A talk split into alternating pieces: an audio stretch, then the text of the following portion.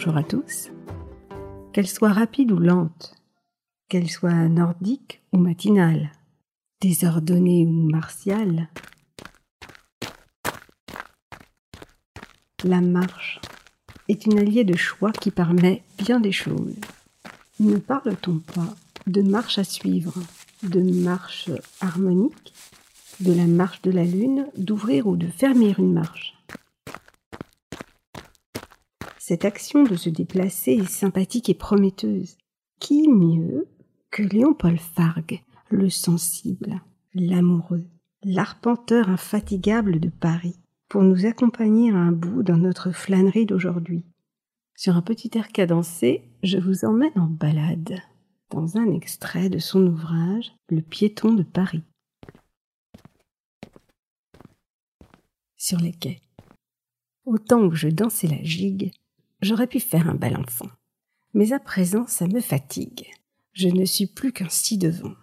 J'en ai marre de l'élégance, des romans d'analyse et des chansons d'amour. Adieu, messieurs. Vive la France. Moi, je remonte dans ma tour.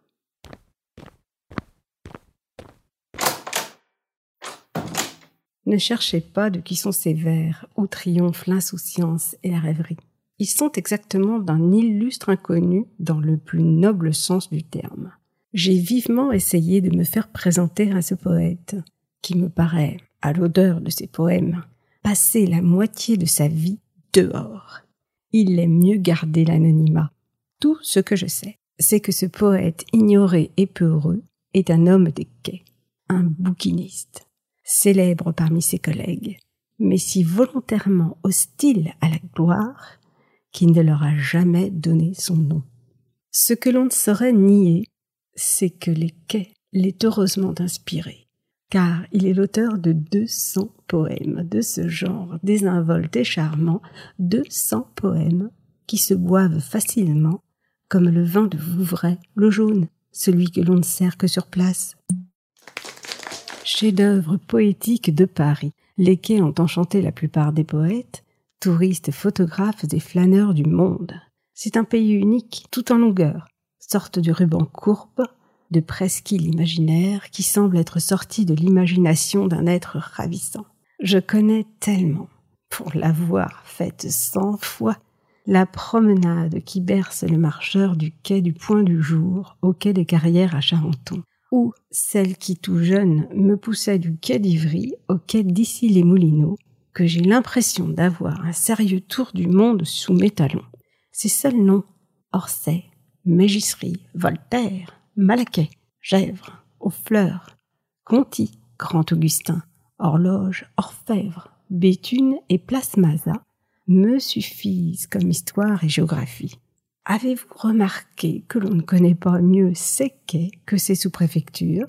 J'attends toujours un vrai Parisien sur ce point. Où finit le quai Malaquais Où commence le quai de Conti Où se trouve le quai de Gèvres D'après la réponse, je classe les gens. À ce petit jeu, on s'aperçoit qu'il n'y a pas beaucoup de vrais Parisiens, pas beaucoup de chauffeurs de taxi cultivés encore moins d'agents de police précieux. Chacun se trompe sur la question des quais. Et cependant, rien n'est plus de Paris qu'un quai de Seine. Rien n'est plus à sa place dans son décor. Léon Daudet, dans son Paris vécu, consacre plus de 50 pages au seul quai, à ses bouquinistes et à ses librairies d'occasion. Au sujet de celle de Champion le Père, il fait cette remarque qui, dans un siècle, donnera encore le goût de la rêverie au dernier bibliophile L'atmosphère était érasmique, seizième siècle en diable, et de haute et cordiale intellectualité. Quand il voyait qu'un livre nous faisait envie, Champion disait doucement Prenez-le. Mais non, mais non, vous me le paierez une autre fois.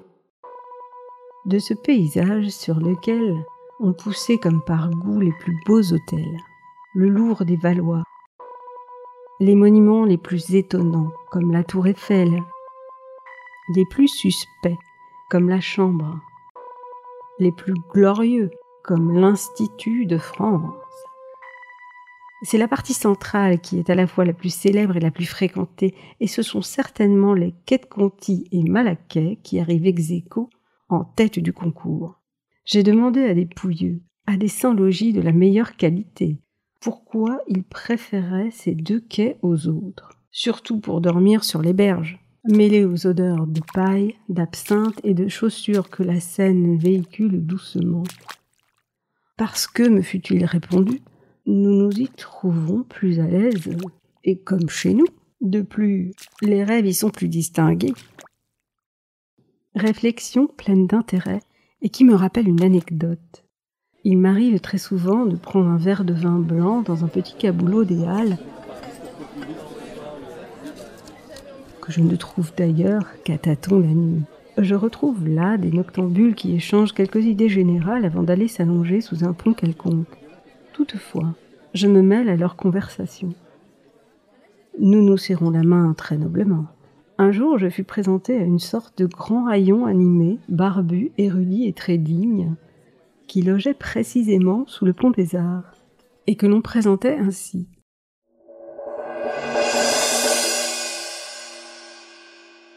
Monsieur Hubert de l'Académie française. Paris seul autorise ces raccourcis splendides. Les quais sont hantés par une double population. Je ne parle ni des touristes, ni des curieux, ni des voyageurs en transit, mais des êtres qui naissent, rêvent et meurent dans l'atmosphère séquane, ceux des berges et ceux des quais, proprement dit, les couches dehors et les bouquinistes, ceux d'en bas et ceux d'en haut. La population des berges s'étend d'Auteuil à Charenton. Les jambes à l'air, le visage caché sous le melon de la poubelle, le mégot à portée de la main pour la première cigarette du matin, la meilleure.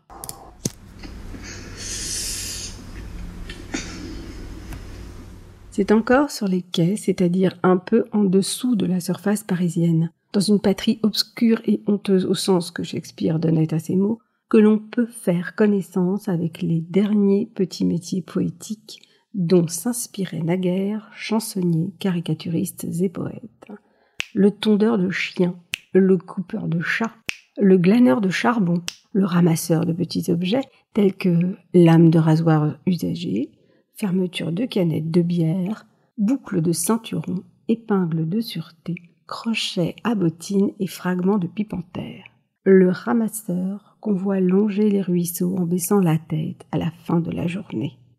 Cours des miracles doté d'une plage, ce monde des berges, dont les dos se durcissent au contact des pavés, jouit d'un des plus grands bonheurs que connaisse notre époque. L'ignorance totale du journal quotidien.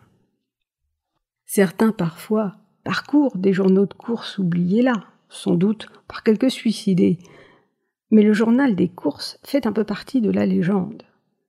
M'étant hasardé une nuit, parmi ces longs gaillards si bien portants, si hardiment barbus, que je les compare volontiers aux hommes des cavernes.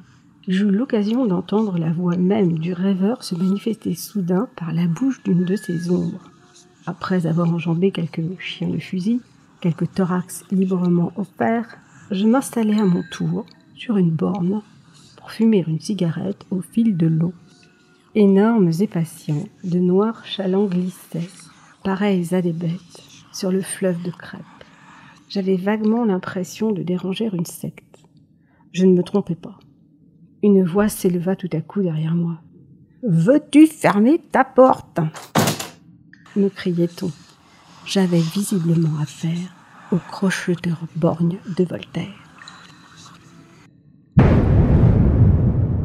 Tout autre est la population périphérique. Ce sont des savants. Je tiens les bouquinistes pour les êtres les plus délicieux que l'on puisse rencontrer. Et, sans doute, participe-t-il avec élégance et discrétion à ce renom d'intelligence dont se peut glorifier Paris. Le pays du livre d'occasion a ses frontières aussi. Il va du quai d'Orsay au jardin des plantes sur la rive gauche, et de la Samare, comme on dit, au Châtelet sur la rive droite.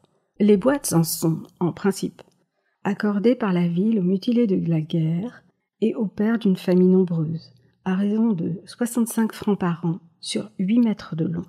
Quand un bouquiniste atteint l'âge respectable de 70 ans ou qu'il tombe malade, il peut sous-louer son commerce à un remplaçant et se faire ainsi doubler jusqu'à sa mort.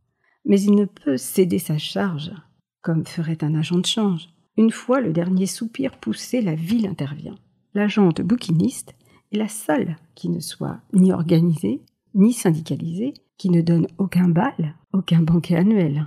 Elle vit de rumeurs intellectuelles, de poussière d'idéal et d'indifférence. Elle eut pourtant un doyen, tout récemment, et que l'on honorait sincèrement dans la profession, un doyen qui n'était autre que M. Dodement. Charles Dodement, auteur bien connu. Elle est encore rattachée au passé parisien par mademoiselle Poulaillon, bouquiniste établie non loin de l'école des beaux-arts, et qui évoque avec nostalgie le temps où les marchands des livres étaient tenus de remporter chaque soir leur boîte chez eux. Mais sur les quais comme partout, le vent de la modernité a soufflé en tempête. Il y a aujourd'hui des bouquinistes jeunes, actifs, très au courant des fluctuations des marchés. La raideur un peu professorale d'autrefois s'est perdue, L'été, quand il fait très chaud, les bouquinistes femmes n'hésitent pas à plonger dans la Seine. Quelqu'un flâne sur le quai pour ses livres et souvent aussi pour voir sortir de l'eau en maillot la sirène ruisselante.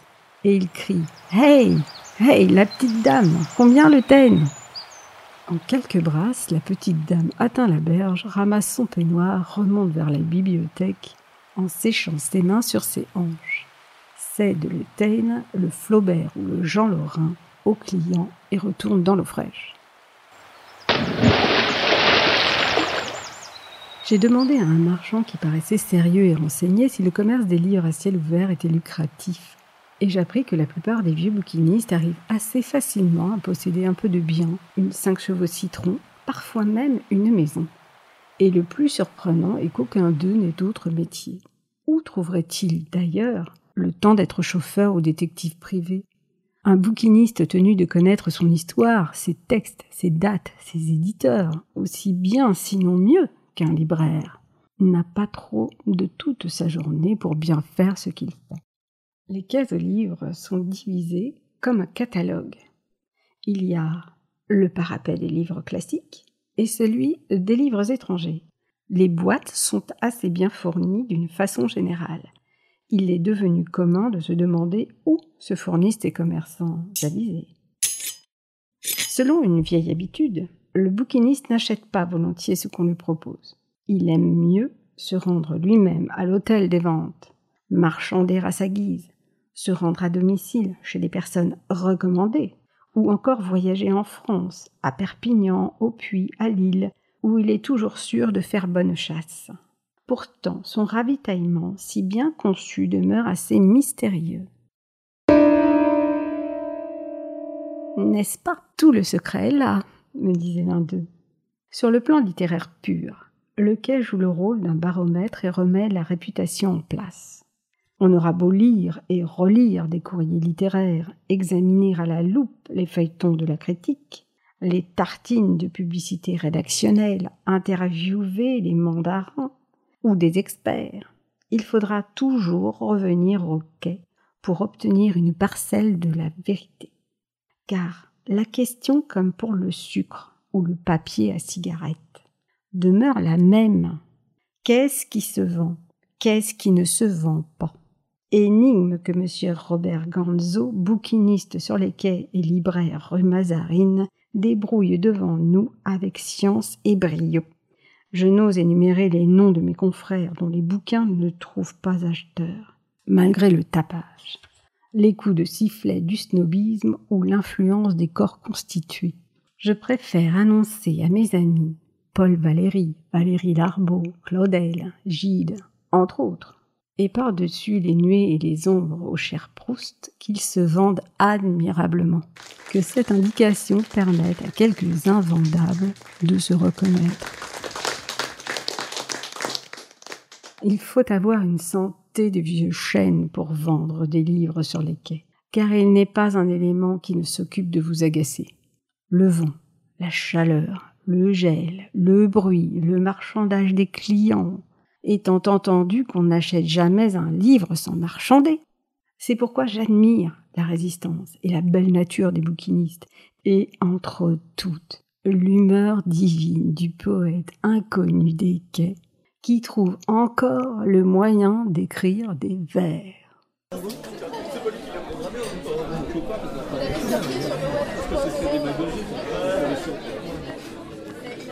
Alors j'espère que cette balade en bonne compagnie vous aura fait du bien, vous aura donné l'envie de sortir, musarder, garder le rythme. Sortez vous aérer. Votre cœur, votre cerveau, vos os vous en seront reconnaissants. Votre palpitant pour l'avoir fait pomper davantage, votre esprit pour l'avoir gavé d'endorphines, votre squelette pour l'avoir fait fonctionner. La marche est bienfaitrice car bienfaisante. Essayez, vous ne pourrez pas vous en passer. C'est Miss Lemon qui vous le dit et qui vous le demande.